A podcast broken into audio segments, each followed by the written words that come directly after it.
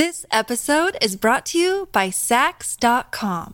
At Saks.com, it's easy to find your new vibe. Dive into the Western trend with gold cowboy boots from Staud, or go full 90s throwback with platforms from Prada. You can shop for everything on your agenda, whether it's a breezy Zimmermann dress for a garden party or a bright Chloe blazer for brunch. Find inspiration for your new vibe every day at Saks.com. This episode is brought to you by Shopify. Do you have a point of sale system you can trust, or is it a real POS? You need Shopify for retail. From accepting payments to managing inventory, Shopify POS has everything you need to sell in person. Go to shopify.com/system, all lowercase, to take your retail business to the next level today. That's shopify.com/system. Welcome to the New Books Network. Hi, everyone, and welcome back to New Books and Genocide Studies, a podcast channel on the New Books Network. I'm your host today, Jeff Bachman, a senior lecturer at the American University School of International Service. Thank you all for listening. Today, I'll be talking to Randall DeFalco about his book, Invisible Atrocities, The Aesthetic Biases of International Criminal Justice, published by Cambridge University Press in March of 2022. Randall, welcome to the show. Thanks a lot for having me. Thanks for joining me. And can you start us off by telling our listeners a bit about yourself? So I am a legal scholar by training.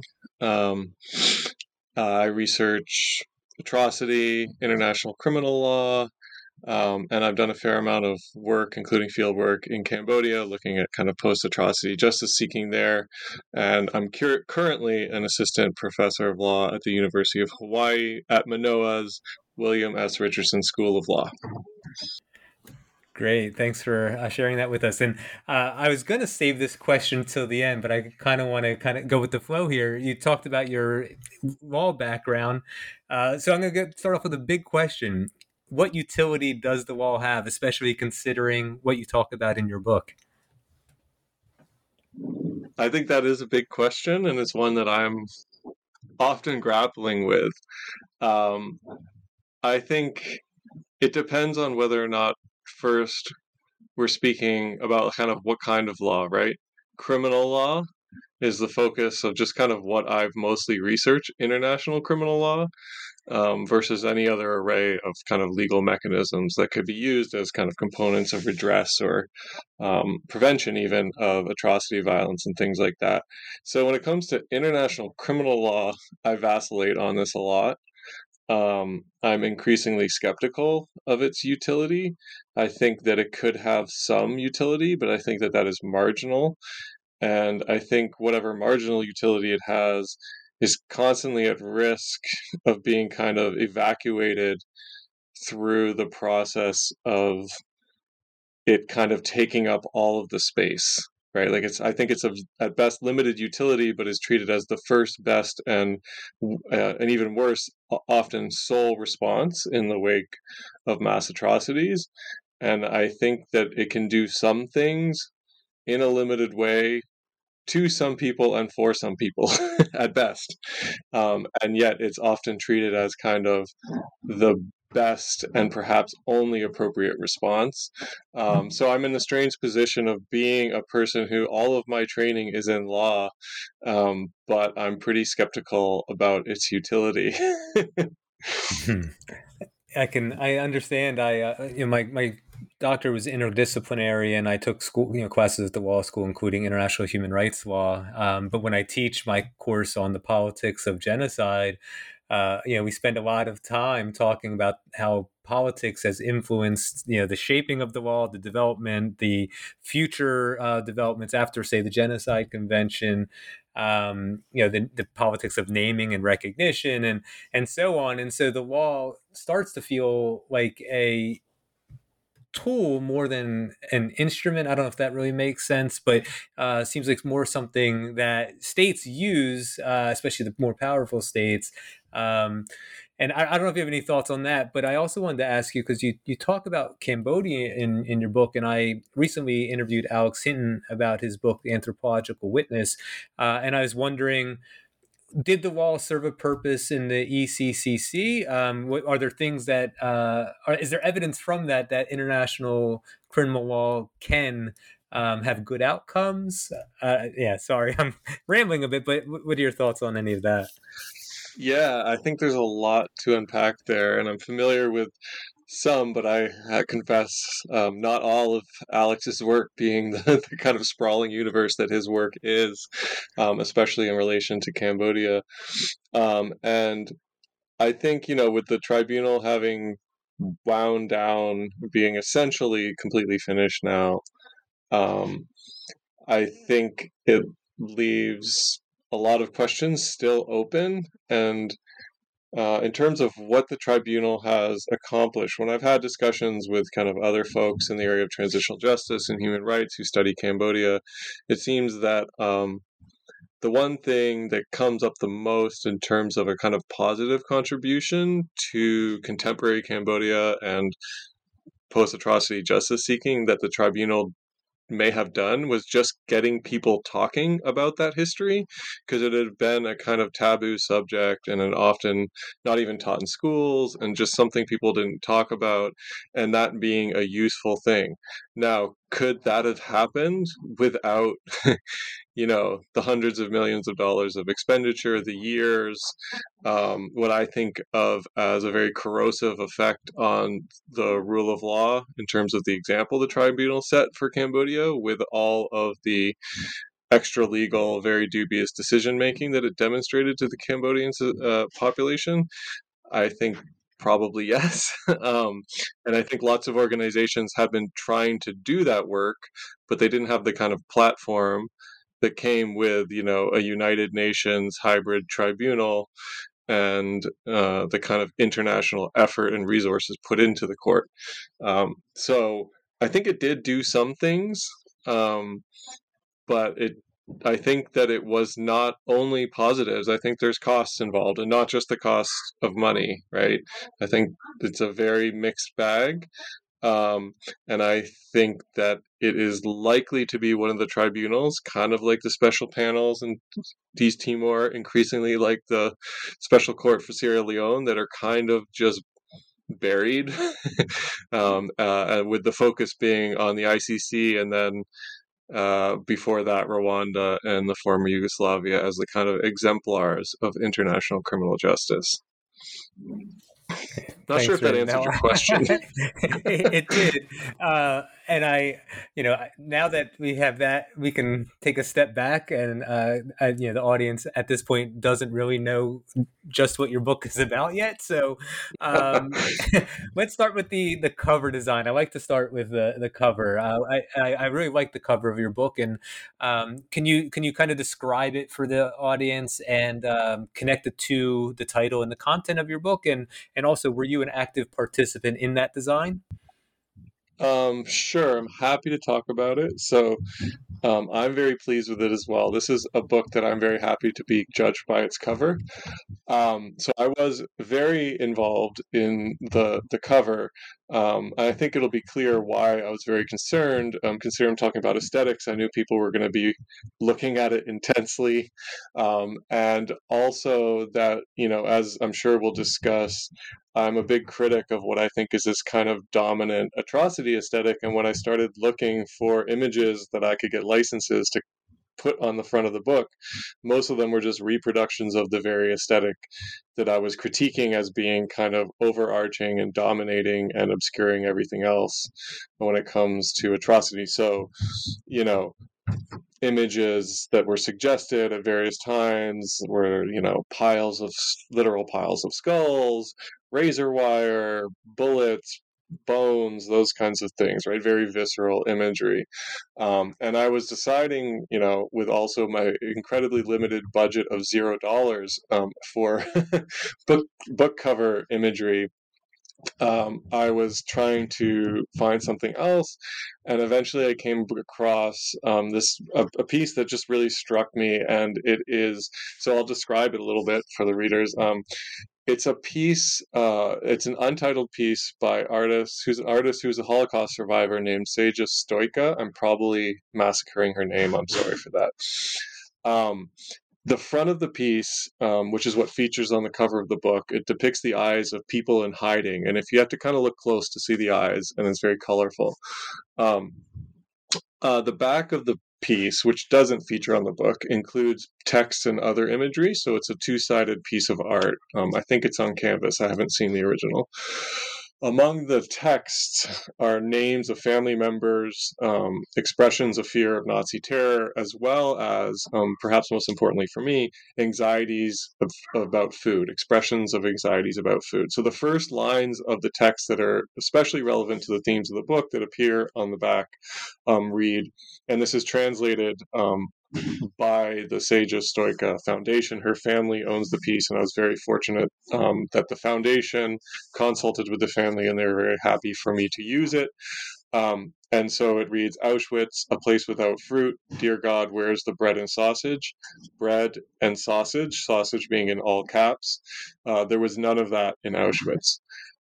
So for me, both the image of the people hiding, of hiddenness and obscured visibility itself, right, along with the text's focus on the lack of food, really help crystallize and represent the interconnectedness of various forms of oppression and violence, from the spectacular to the everyday that I try to explore in the book. And then combined with the kind of striking image of obscured faces, which are hiding yet recognizable if we look closely, this emphasis on everyday experiences of atrocity violence, kind of when she's talking about the lack of food, encapsulates much of what I've tried to convey, which is that if we were only able to look more carefully, maybe free from our aestheticized and other preconceptions regarding what atrocity crimes are, we may see certain overlooked forms of violence and oppression as atrocities, that is, as potential international crimes. So Stoika herself was a survivor of perhaps, of course, the most paradigmatic atrocity of all, Nazi concentration camps and the genocide. But she was a Roma woman, right? So and as a Roma woman, she was a member of a largely overlooked class of victims. And so to me, the backgrounding of certain atrocities underscores the fact that as individuals and societies, we choose what we see and how we interpret and prioritize harm and suffering. The book focuses on a subset of other atrocity crimes that have remained largely obscured. And the ones I look at are those committed through means lacking the kind of dramatic spectacles of violence that are currently, I think, and I argue, associated with dominant social and legal understandings of atrocity and international crime. Thanks, Randall. And so as long as we're on that, you mentioned... what the focus is, but what are some examples of invisible atrocities? This could be within cases, other broader human rights violations. What are some examples? And then, you also talked about this already a little bit just now, but just for the audience, can you define the atrocity aesthetic? Yeah, sure. I think the easiest way to explain that is kind of how I came to writing the book, because I didn't really set out thinking about aesthetics.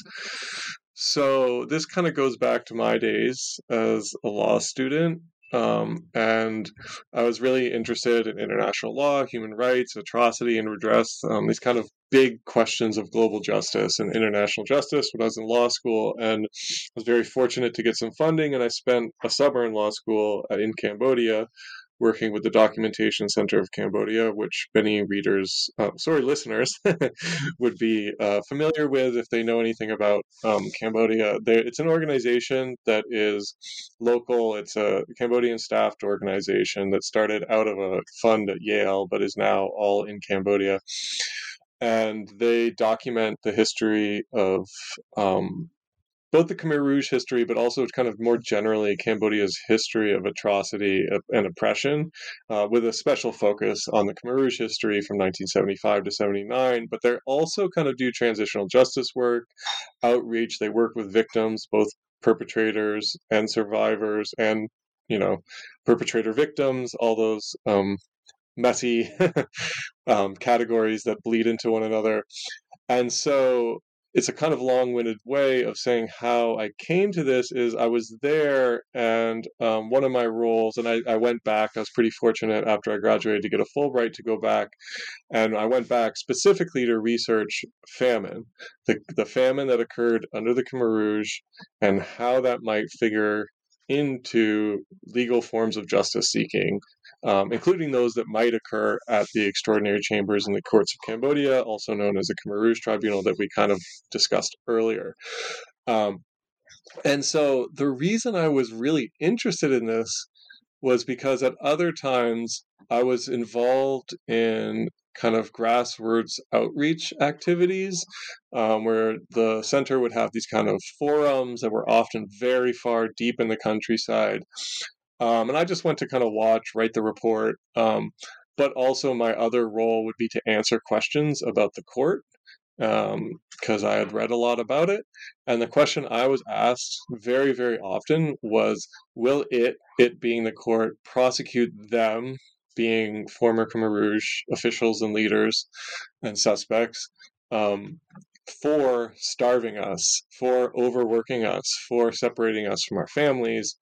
And it was very clear, and then I had lots of discussions with my colleagues about exactly what was meant by this, but that this was an experience that at least the survivors experienced as a crime, as something perpetrated actively against them. And it was amazingly at the forefront of many people's mind, including people who had been put in jail, people who had been beaten, that this was the main question. And I thought at the time, probably not, but I didn't really know why. It was was it a question of feasibility? You know, was there a lack of law, lack of evidence? Is it a question of willpower? Is it a question of what is it a question of? And so doing graduate work, first a master's and then a doctorate, it kind of led me to the why question. And that's what led me to aesthetics, because I spent a lot of time convincing myself that there was sufficient law to at least address components of this. I wrote some stuff about crimes against humanity, specifically those of extermination, persecution, and other inhumane acts as a kind of tripartite possible avenue for seeking accountability for this famine, which was very directly caused and, in my view, perpetrated. And I was satisfied both by looking through available evidence in the form of memos, Khmer Rouge era memos about rice transfers and secondary sources, and looking at the law that this appeared feasible and that the culpability involved was, in my view, often more direct for the senior leaders than it was for some of the killings locally at kind of smaller local prisons and things like that, right? Where local officials had a lot of discretion in who they chose to, abuse and kill. And so I was presenting that and thinking about it, and I was always kind of getting this question of but that's not really what it's about, right? That's not really what international criminal law is about. It's not what it does. That's not really an international crime. And I was wondering why, why? So then that's what led me to thinking about, and it was kind of it just doesn't look right, was the kind of simpler version of these often very convoluted questions I was asked. It doesn't look like what we're used to. It's not what we do. And then so I thought, well, what does an international crime, colloquially an atrocity, look like? And that's what led to me looking at that and the atrocity aesthetic. And so I did a bunch of reading, as we do. I did some thinking and talking, especially with my colleagues at DC Cam and some of my colleagues at the University of Toronto, where I was doing my graduate work, and other people. And I kind of, through a meandering path, I started reading about aesthetics and thinking about it aesthetically. So in terms of the atrocity aesthetic, I use the term aesthetic kind of in two main ways. The first is a kind of sensory paradigmatic model, right? A cubist aesthetic is a particular, you have to conform to it if you're going to do something in a Cubist style, right? So to describe this kind of cluster of sensory experiences we associate with a certain category of things, right? So that's one way. And then also I think about it, I was reading some of the work of Jacques Rancière, a French theorist who is very French. So not a lot of footnotes and not a lot of explanation, but the one thing that did strike me was describing the aesthetics as the partition of the sensible in terms of the kind of social and political processes through which what is understandable or legible is determined within a given society or grouping or whatnot. And so I kind of was thinking about those. And I came up with what I thought was the kind of, trying to describe what I thought the paradigmatic aesthetic of an atrocity is. And so the basic notion, when I refer to the atrocity aesthetic, is a notion that there exists, I argue, this kind of dominant, yet often unstated, kind of shared understanding, both among kind of actors loosely defined within international criminal justice and transitional justice worlds, but also the wider public, of both atrocity and international crime. And that notion and understanding is associated deeply with spectacular acts of horrific violence and abuse, that kind of when we are exposed to, typically visually, but also in other ways, elicit this kind of visceral reaction that this is horrible, this is bad, this is wrong, this is the worst of the worst. And so it's a very visceral aesthetic, grounded in spectacular acts of horrific violence. And I think that shapes assumptions concerning how genocide, crimes against humanity, and war crimes can and will manifest themselves and the means through which they can be committed. So I know that was a bit rambly, but I think I might have answered multiple questions, including some you didn't ask. That's great. So there's a couple things I was thinking of related to this. I actually did ask Alex Hinton how central the crime of genocide was to the actual implementation of the Khmer Rouge Tribunal or the Khmer Tribunal. I know there was other physical integrity violations, there's torture. Do you think the charge of genocide was central to there being a tribunal? And I asked this for two reasons. One, I'm curious because, we can think about the different atrocity crimes and, whether there maybe is even a hierarchy among the atrocity crimes, but also, you described famine and also the intentions behind the acts that led to people starving. And, genocide includes deliberately causing conditions that do not facilitate life. And, which gets that to another question. And sorry, now I'm asking too many things at once, but, within the atrocity crimes, there are things that do not fit the atrocity aesthetic. And so it's another question again, why doesn't international criminal law necessarily, sort of incorporate the full body of the law when it is approaching these atrocity situations? That was probably too much at once, but did you get everything? I think so. Why don't I take a stab and then you can kind of redirect me as needed. Okay. So when it comes to the creation of the court, I think there's always this allure of, what David Sheffer calls the G word, right? Of genocide. The creation of the court. I'm not an expert on the creation of the court. I've read it was a very long and protracted negotiation process over years that I have read about, but I don't pretend to be, a special expert on. I defer to Alex there. But when it comes to the practice of the court, just by necessity, genocide was if you wanted to kind of divvy it up in terms of number of days of hearings, amount of evidence,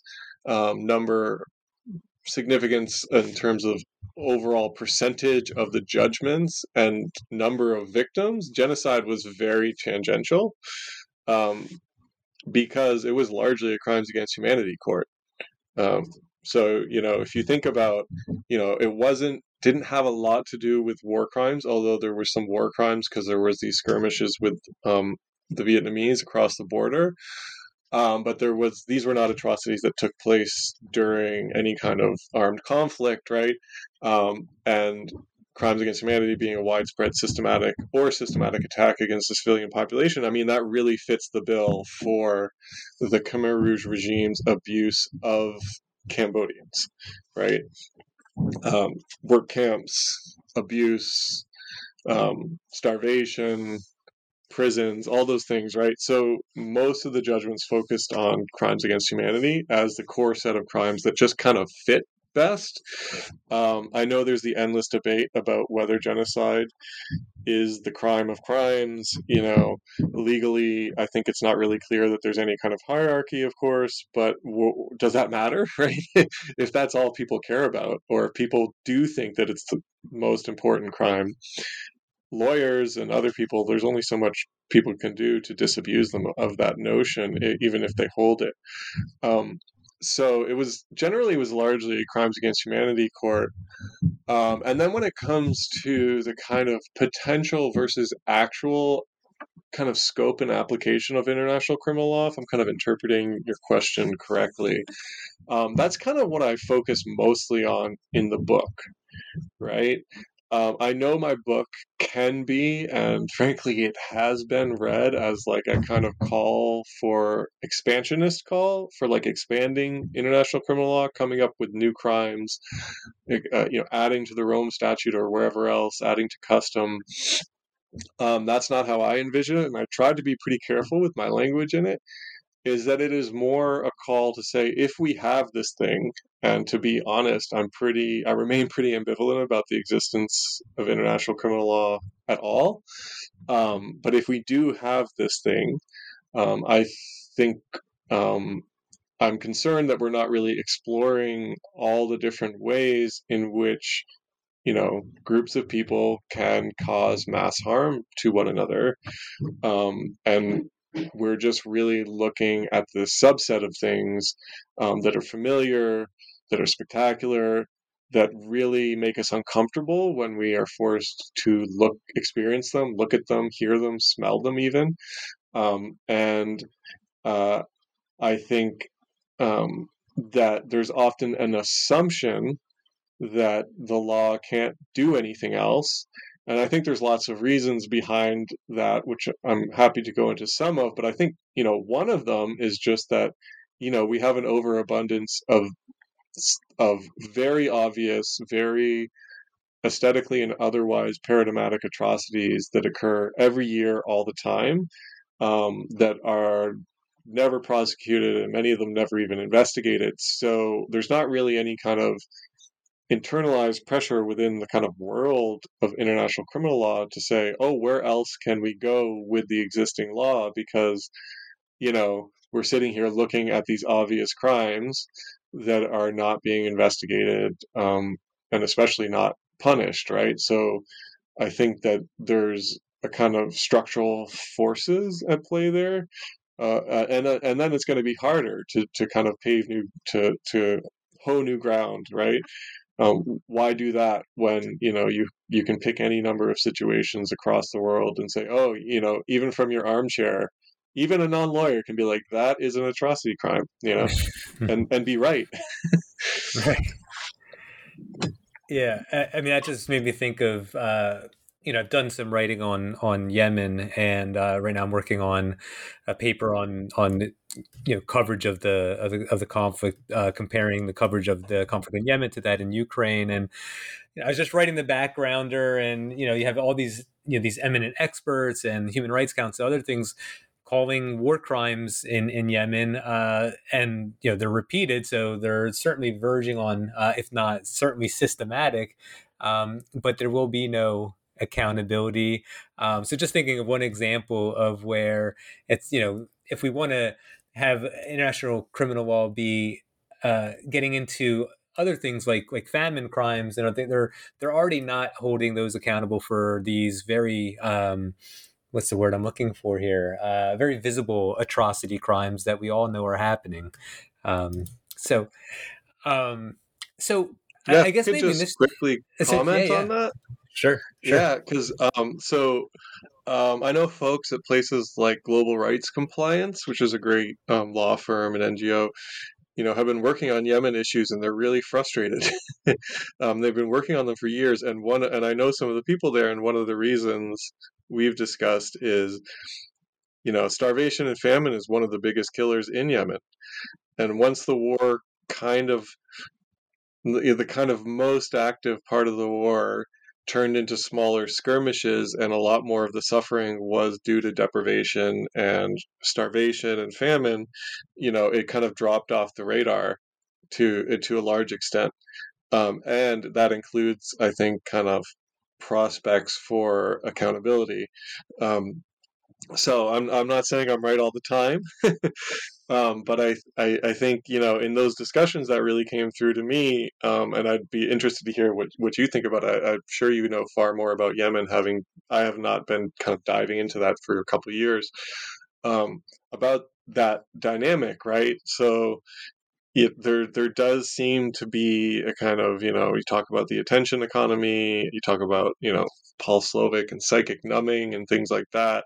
There seem to be these forces at work, and I don't pretend that, aesthetics is the only one that really kind of calibrate when and how we pay attention, that have nothing to do with kind of like relative assessments of gravity or importance, as fraught as, trying to make those comparisons are in the first place.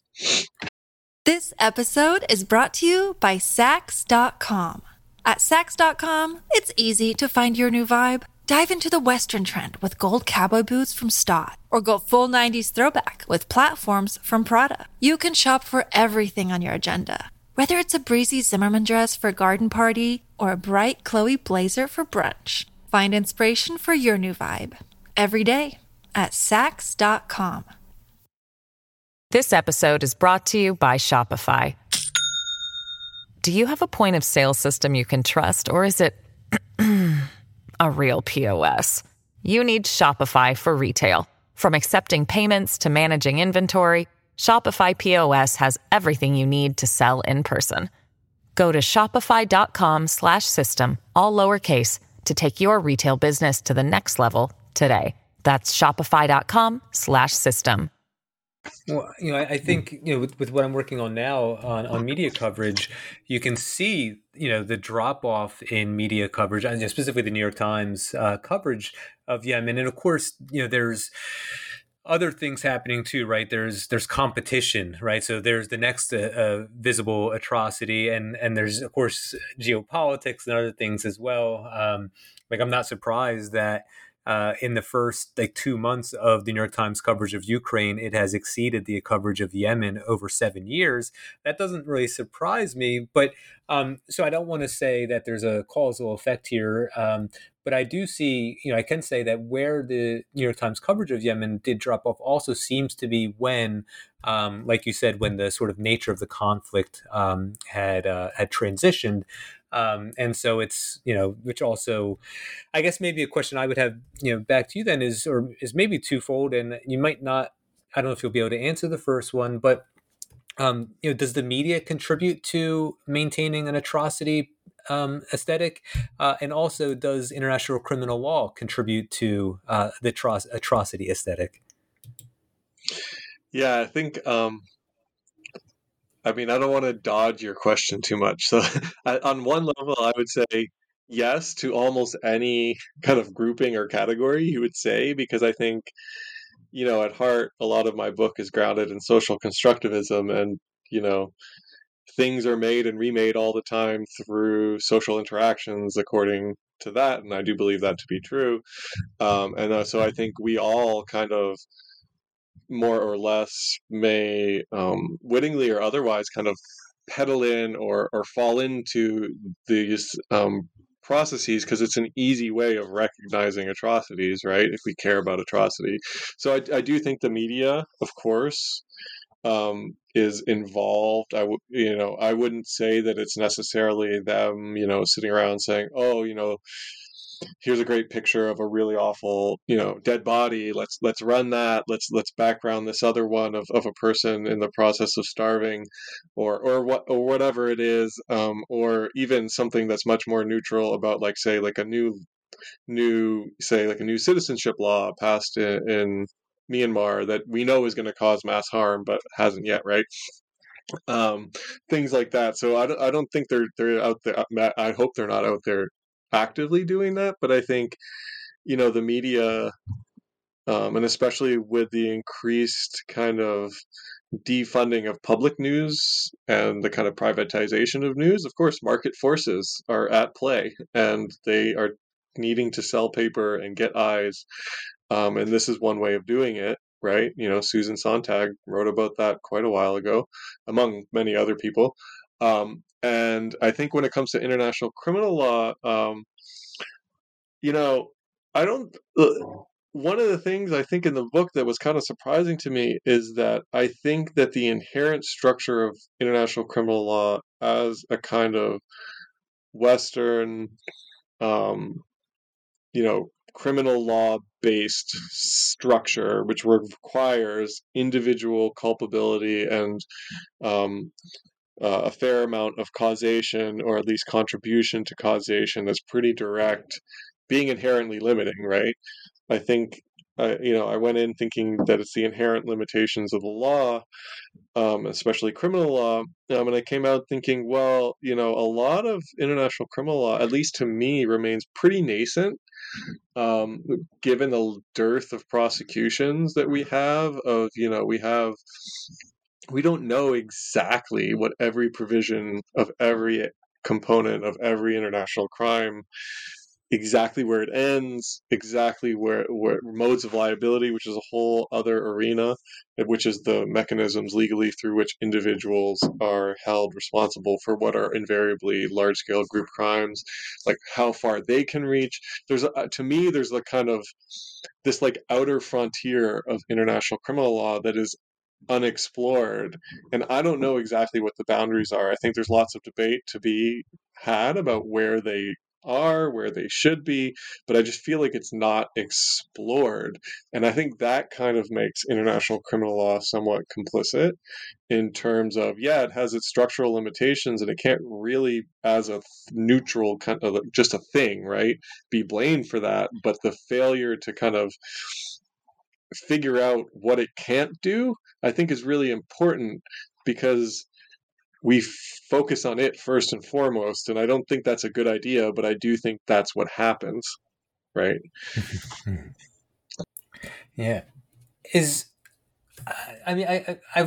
was thinking also about activists and human rights organizations. You mentioned the word complicit, and I don't want to make activists complicit, but there's of course been lots of research on. I'm in genocide studies, right? So there's a lot of research on the use and misuse of the term genocide, the use of the term genocide sort of sensationally to draw, not with ill intention, but rather to draw attention to, whether it's genocide or not, to the plight that, that groups or individuals are facing. And so I wonder, do advocates, human rights organizations, do they also contribute to the aesthetic through their, engagement on social media, through the photographs that maybe they use to draw attention to their situation, in their human rights reports and what they focus on in human rights reports? There's, for a long time, Human Rights Watch and Amnesty International did receive some criticism because they focused more on civil and political rights versus economic and social rights. And so has all of this also contributed to the atrocity aesthetic? I think yes. And I'll qualify that. So, I think there's two dynamics going on and two kind of separate debates, right? There's first these debates about, well, some organizations are calling, X, Y, or Z a genocide, and it is kind of manifestly in terms of human suffering, if you want to take an anthropocentric view, but however you want to measure it, like of a lesser magnitude than what genocide at least legally is, right? So something that is manifestly not a genocide, just let's get the cachet of genocide by throwing that word out there and being provocative. I think that can sometimes be a little bit irresponsible, if potentially, depending on the cause, you know, coming from a good place. I think, you know, that is not really contributing so much. What is, and I don't know, like I would not use the word complicit here, is I think that activists, they're under this kind of pressure and tension, right? We live in this attention economy. These NGOs are also, unfortunately, almost all donor-based. Like they rely on donors for all of their funding, and how they get donor attention is by getting broader public attention, right? So they're in the business of getting attention, and they're fighting for attention and resources. And if they decide that this is problematic and they're going to, you know, focus on structural justice issues, they're going to refuse to reproduce these things, it can come with some real cost to them, right? And they can just, if they fade into obscurity, does that really help things? Like, I don't know, right? I think those are difficult questions. And I do think some of the more thoughtful and responsible actors in this world, I'm sure, have these debates like within their staff, right? And how are we going to go about this? How are we going to responsibly represent these things? How are we going to try to get the issues we think are important up there? I mean, courts do this as well, right? So there's a wonderful book by Christine Schwöbel Patel called Marketing Global Justice.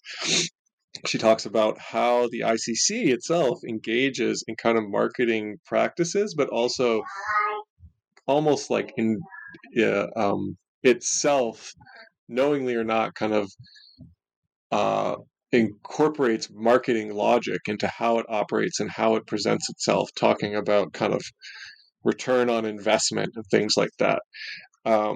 So I think it's very complicated, but I also think that it operates, the aesthetic operates to constrain activists and civil society organizations from the other end, right? So what really stuck in my mind was I did some grant writing, right?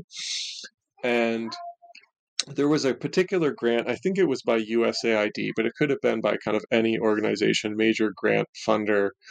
And it was for something like, you know, post-atrocity, transitional justice work, human rights in the wake of atrocity, those kinds of things. I can't remember the exact language. And it was a worldwide call for applications, right? And it was for countries dealing with the legacies of atrocity, violence, and mass human rights violations. And, you know, it said, these are the countries, and they had a list that we define as being in that space, right? And so it was predictable countries. Cambodia was among them, right? Colombia, other places that are kind of, you know, we would think of. But you could imagine, what if you're in another place where, you know, there's been this slow burning oppression and violence that maybe has involved arguably international crimes, and you can't even apply for this funding to do this work? I think that's also a component that, I mean, is perhaps more troubling to me, of just kind of leaving people out of the conversation to start with. Yeah. So I'll ask you one more. Does this contribute to the atrocity aesthetic question? And then we'll move on. So, you know, I wrote I have an edited volume on cultural genocide, and you know, you mentioned cultural genocide early on in your book, and it made me think about you know, cultural genocide and how it doesn't fit the atrocity aesthetic. And you talk about this a little later in your book. And you know, in the intro to my edited volume, I share a concern that cultural, you know, putting culture before genocide, you know, sort of presents it as something less than or other than just plain genocide. And, you know, you share this concern in your book as well. And I suppose, you know, the question would be, Have I contributed to it? Because even though I address it in the introduction, I nonetheless have a book called Cultural Genocide. And cultural genocide is probably used 1,000 times between all the authors. And you know, not just me, but do academics also contribute to the atrocity aesthetic through our research, through our engagement, maybe in public discourse? And are there ways around or ways to avoid doing that, even when you're trying to do something important or good or, you know, whatever value you want to attach to it? Yeah. So I'll let you off the hook. So actually I've thought about this. So I'm from where this comes up a lot amongst other places is in the context of Canada, which is actually where I grew up. I grew up in Ontario. And, you know, this whole kind of never-ending debate against what happened and arguably is continuing to happen to Indigenous populations in the territory that is now defined as Canada, right? And, you know, settler colonialism, and was that a kind of genocidal process? I will argue all day to you that it obviously was, and it's a joke to say that it wasn't. And I would also argue that it's probably settler colonial genocides have been among the most successful in terms of just taking what they wanted and then keeping it. But, you know, there's this whole cultural genocide component, right, that floats around. And some people will say it wasn't a genocide, and then they'll say, sure, it was if you want to say cultural genocide, but then they'll say that's not a legal genocide and that's not a real genocide. And then that debate also goes on within genocide studies itself, which is kind of multidisciplinary. And honestly, as a legal scholar, I'm often the kind of one people don't want to talk to because we're the most annoying, thinking that we own definitions, right? Which is not what I think, but I do see that. And so to me, what's really put this into stark relief has been the recent exhumations of bodies of children murdered at residential schools, at sites adjacent to former residential schools in Canada, and how this has caused, you know, perhaps the millionth, quote, reckoning of Canada's dark history, right? Which, in my view, is not really a reckoning because we haven't done anything much about it. But then now that has made the kind of atrocity real to a lot of people in Canada. And it's increasingly happening where the residential schools, it's almost like in attempts to sanitize Canada's history, the residential schools have become a kind of cancer that needs to be excised. But it also needs to be disaggregated from everything else that was happening and intimately connected with the residential schools, such as, for example, the mass removal of Indigenous children through child welfare practices and policies, which is talked about much less. And so I think, you know, there is accurate descriptive value in a term like cultural genocide. But often it is deployed, in my view, irresponsibly as a way of designating something as not a real, i.e. legal genocide, when for me, in many contexts, and I'm thinking specifically about Canada's right now, what people describe as cultural genocide was merely just one component of a larger traditional classical genocidal process that was long-term and multifaceted, right? And so there's this kind of process. So it's like once you can't deny, right? Once genocide denial or atrocity denial is impossible for everything, e.g. residential schools and what happened there, then it becomes this like, you think, okay, well, now let's have a full reckoning. Let's look at everything. Instead, what seems to happen is, okay, next we're going to kind of disaggregate and disattach and then look at select things and then still ignore the rest, right? And I view the rest as being, you know, like child removals, other things like that, as the kind of interstitial material that binds together the kind of eruptions of more traditional forms of violence, and that you can't really understand it if you don't look at all of it together. I know that's a little bit rambly, but it's something I've been thinking about recently, so it's kind of partially formed. And I actually have a student, her name is Alyssa Cucci, who has written, she's a member of the Nipissing First Nation, who somehow found her way to Hawaii for law school, and wrote a wonderful paper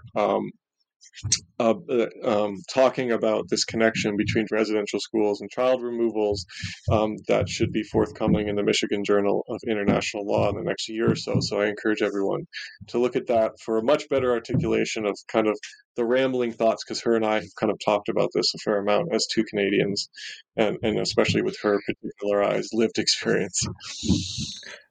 Thanks, Randall. I don't think I was planning on asking you this when we started, but since you've been thinking about this topic, and maybe this also plays into the constructivism. What role did the Truth and Reconciliation Commission of Canada play, and for who? I don't know if you want to take a stab at that, even though we probably weren't planning question. On it. Yeah. So the TRC in Canada, I mean, it's big, it's long, the report is thousands of pages. I can't pretend that I've read every bit of it. I've looked at it many times. I'm still trying to figure that out, because a lot of what's in it is really interesting and is a really progressive interpretation of things like genocide and discussion of connections, including there's a part about child removals in there. And so I think in some ways it was kind of a model, but then what has come out of that is not a lot of kind of action. And there's all the calls to action. And then famously, Prime Minister Trudeau years ago, part of his platform in getting elected was saying he's going to implement all of the calls to action. And then predictably kind of the low-hanging fruit of like honorary stuff, public apologies, has been implemented, but the hard structural stuff, the stuff that's going to involve sustained consultation, long-term processes of repair and redress, doesn't really seem to have got much momentum. And also, I think it's important to remember how the TRC came about. My kind of pessimistic position is that the government likes to pretend that it was some kind of like voluntary thing, that they grew a conscience and decided it was time to address this history. But there were, this is where the law comes back in, there were numerous individual lawsuits being brought by survivors of residential schools. And for various legal reasons we can go into if you want, these were not time-barred tort actions because of the nature of the violations. And individuals were winning large settlements based on the abuse they suffered from the Canadian government. And then a couple classes were formed where class action lawsuits were coming with potential billions or even trillions of dollars of liability for the Canadian government. At this point, there was a negotiated settlement of these class action lawsuits, which involved the creation of the Truth and Reconciliation Commission. So in one way, you could frame it as a kind of money savings exercise if you want to be really kind of pessimistic about it. I think it was many things, and many people who had very good intentions were involved, and I think it did do some interesting things, but I think it's a complicated beast, and I'm still not sure. I don't pretend to be expert enough to really have a strong opinion about it, although I would feel better if more of the calls to action seemed to have really spurred actual action. Mm-hmm. Yeah, I definitely am a bit of a cynic, and so I suppose I wouldn't be surprised. I'm not surprised by what you said. So And I don't know if this also connects to the Truth and Reconciliation in Canada, but you know, when dealing with invisible atrocities, or I should maybe say, with dealing with atrocities in general, you know, for like war crimes and genocide, we have the planners, we have the perpetrators. There's usually someone that blame can be assigned to. When dealing with invisible atrocities, is the sort of gray area around what's the specific guilty act, who's the responsible party, what's the, can we prove some form of criminal intent? Do these elements or variables contribute to the invisibility of some atrocities? I think they do, but I think they do in a way that is different than is commonly assumed. And I'll try to explain that. So there are lots of kind of structural injustices, which in an oversimplified way, no one is kind of criminally culpably responsible for, because we are all complicit in some way, right? Talking about kind of global inequality and poverty and things like that. There are people that can be blamed for parts of this, of course. I don't want to pretend that there's not some very nefarious people out there profiteering off these, but in a general sense, there's these kind of structural injustices, right? However, I try to point out in the book, there are other instances where the directness of causation may be there, but the kind of modality of harm causation and what the actual guilty acts of individuals are both so unfamiliar that it's easy to just assume that there is no culpability, right? So to kind of make that more concrete, when you think about something like the Khmer Rouge era famine or other famines, right? There are policies put in place by a group of people, and in the Khmer Rouge context, enforced with incredibly brutal repercussions for anyone who deviates, that directly start to cause mass famine. The leadership is simultaneously obsessed with rice production, which is the primary form of food, source of food throughout the countryside, and already was before they took power. They see that people are starving. They're taking way too much food because that's their only currency. They're doing it through all these bureaucratic processes that don't look like violence, for lack of a better word. They are doing so at meetings. They're doing so through enactments, right? And these are not what we think of as like guilty acts, but then they're finding out people are dying, and then they're choosing to just keep doing the same thing well and full aware that there's a massive human cost involved, right? And that's just one context. But I think often these kinds of slow, attritive forms of violence are perpetrated by incredibly powerful actors, often those associated with the state, because they have the ability to kind of control the everyday intimate aspects of people's lives. You know, to think of it, I was thinking of like biopolitics, so just like, you know, they can disallow life if they want through bureaucratic means, right? So it can often be very bureaucratic and slow, and yet, if they know what they're doing and they're not merely just letting it happen, but they're causing it, seeing it happen, then maybe they started off as negligent or non-culpable, but at some point they are continuing to support policies and processes that are very directly causing harm on a very massive scale, and they are well aware of this. And that is the moment that I try to identify in the book and say, hey, we should be looking at that, because that actually fits quite well in a criminal law paradigm, but it doesn't look familiar, and it may lead us to people that we don't associate as being the kind of, you know, evil masterminds who are out bloodthirsty and out to kill, that perpetrators of international crimes are associated with, often stereotyped as. So that's kind of how I see that playing out. But I don't want to overstate the reach of international criminal law, there's tons of awful stuff that body of law should not and cannot address and is incredibly important.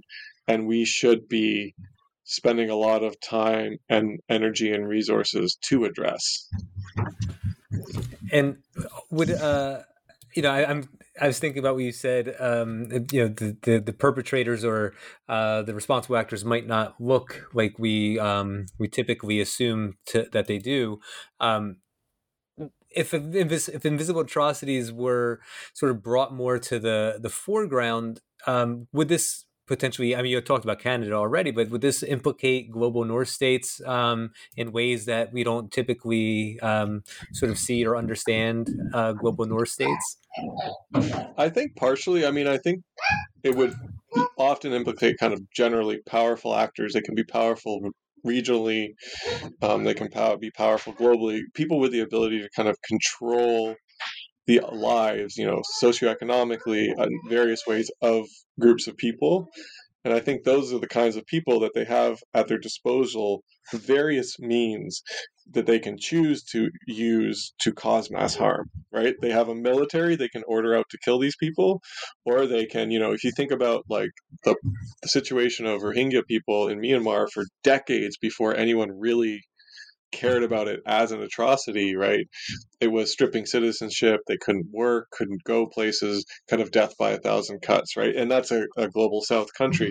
But I do think it may often implicate the global North in terms of our reach into other places, right? And even when it comes to traditional atrocities, you think about like in the Canadian context, Canada has a bunch of multinational mining corporations that are actively or passively benefiting from extreme human rights violations all over the world. Mining is a horrific enterprise in many places, right? And of course, the focus is often on the local actors rather than the CEOs and whatnot. And that's nothing new. And I don't think my book, really... If that was the point of my book, I think it would be a pretty boring book because I think lots of people are well aware of that. But I do think that, and I also think something that's related to that I've been thinking through recently, so forgive me if this is a little bit convoluted.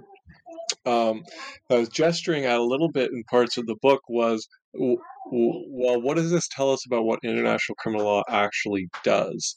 And I think the one thing we can say is that by and large, actors in the global North have an outsized impact on international criminal law, both in terms of its substance and how it is applied and where it is applied and when, right? And I think I'm concerned that maybe one of the things ICL actually is really good at is you imagine the public, right?